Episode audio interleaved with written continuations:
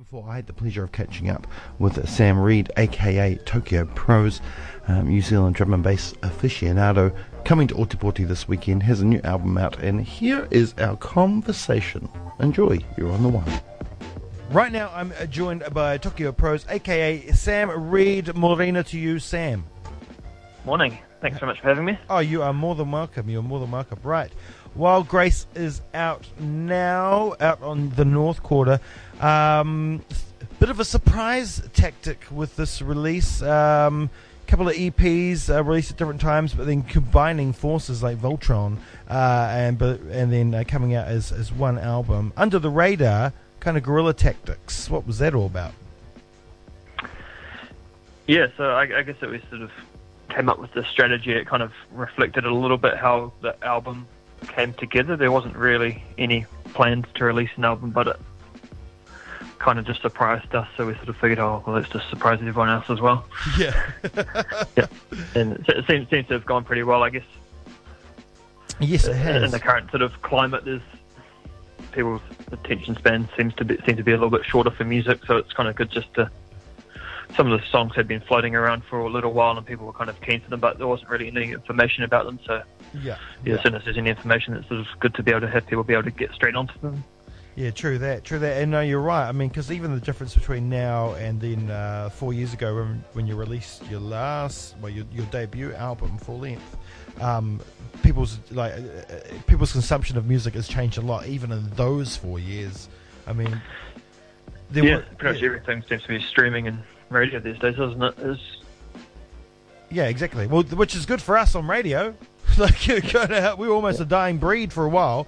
Um, but um, so so the story of Wild Grace, um, it's kind of it's tinged with sadness. Um, you know, originally uh, the EP was to the first of the two EPs was released um, through another imprint, um, but then tragedy struck. Yeah, so I'd sort of been yeah, so I guess you're referring to about Marcus Intalex and the, the Soul:r connection there. So I'd sort yeah. of pretty much told myself I wasn't going to do, after releasing my first album, I sort of just was going to focus on getting something out on Soul:r and just made that my priority. I sort of realised I'd sort of done most of what I hoped to accomplish within drum and bass, and I sort of just wanted to raise the bar for myself and try to get it released on what, what I thought was probably the best label around. Mm. And yeah, I sort of got all the way there and got to the test press stage, and it was all kind of close to being released. And then, yeah, got the unfortunate news through that that Marcus had passed, which was yeah, right. yeah, really, really sad. And and yeah, and I guess there was still, I guess there's quite a large time of uncertainty after that about what was going to happen with most of the music that was signed. But, but I think in the end, everyone sort of realised that yeah, the the label was uh, through and through Marcus Intalex and things couldn't really continue without without him. Yeah, yeah. And so, how did um, how did Tokyo Prose? Um, well, how did Wild Grace grow fr- from that point? Uh, how did it turn that EP come together with this other EP to form the one album? Yeah, so I was working towards a release with Lenzman's North Quarter album, which the album eventually came out on. So that he's it's a sort of relatively new label, but he's certainly not a new new name in drum and bass, and he, I really love what he's doing with with his label, he's sort of got a really strong vision, and he, he is quite intrinsically linked to all his releases. Mm-hmm. He, but yeah, but he's yeah he, he, knows exactly what he's doing, and I think it's for me it's probably the most exciting label around in drum and bass at the moment. And I sort of have a real kinship with the other artists on the label and Lenzman, and yeah, so I was preparing a release for them, and ended up having the opportunity in the end to combine all these releases and put together a whole album. Mm-hmm, mm-hmm. Did you have to rework any um, of the tracks from that original EP that was going to come out on the other imprint? Did you have to rework those to fit in with um, the, the, the other other bit, or did, um, they, did the two just come together anyway? I think all the all the material fit together really nicely. A lot of the material was sort of written at a similar time, and it is, some of it is in the same sort of sort of vein. And a lot of the tunes that are on the album were considered for that first release anyway, and we're pretty we're pretty close to making it, and we're sort of penciled for other projects as well. So I think there's a, a strong sort of connection between all the songs. For me, it's certainly not two separate projects. Yeah, yeah. Um, drum and bass, uh, you know, it's like any blanket genre. It has many offshoots. There's many branches to the tree. Um, where does Tokyo Pro sit within the world of drum and bass? Um, yeah, I, I guess there are a few different branches. I guess I kind of only, I don't really look much beyond my own sort of branch, which would kind of, it's kind of the, I suppose both the two that most people are familiar with is kind of liquid drum and bass. Yeah. It's sort of, yeah, it's uh, kind of associated with those labels like the North Quarter and uh, previously Soul:r and Mm-hmm, mm-hmm. yeah. You know, Uh, I guess there's, there's a number of like-minded artists, sort of like Calibre and LSB there, and Lenzman and FD and Submorphics and a bunch of people that I've yeah worked pretty closely with. I mean, yeah, No, I mentioned this because you know drum and bass is really popular in New Zealand, and it's come back in a long, in a big way in the last year or so. But a lot of people don't really understand that within it. I mean, if you talk about rock music, you all know there's heavy rock, there's heavy metal, there's hard this, there's hard this, there's indie rock. But um, you know, drum and bass is kind of a genre like that in itself as well. But a lot of people don't understand that. yeah. It's, I guess there are there are lots of different threads to it, and lots of the stuff I play sort of does spread across different genres. I, I don't really see as fixed a barrier, the barriers being as fixed as perhaps some other people in terms of oh yeah, I like this sort of drum and bass, and that's all. Yeah. there's, there's, there's quite a wide spectrum, and it, yeah, all, all the boundaries to me are really fuzzy. And at the end of the day, it just needs to be good music, doesn't it? Yeah, exactly, exactly.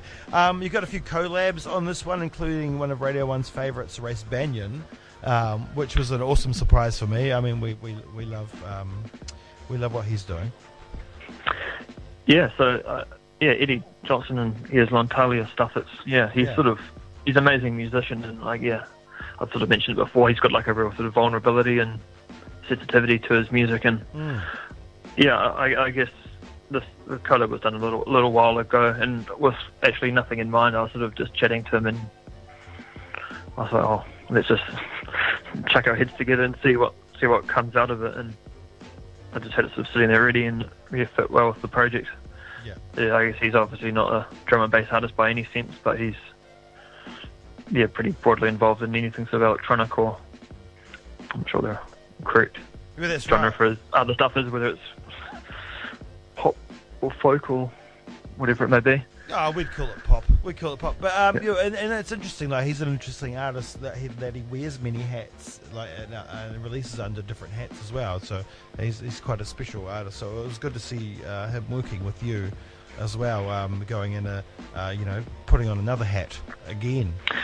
Yeah, yeah I've, I've been following for a few years now. I think initially, uh, I think we both ended up doing remixes from the first homebrew or the self-titled homebrew album, and then sort of started chatting from there. Mm, mm, mm. But- By by no stretch is he the only um, collab on here. Um, you work with a couple of other artists plus a few vocalists as well. Can you tell us about them?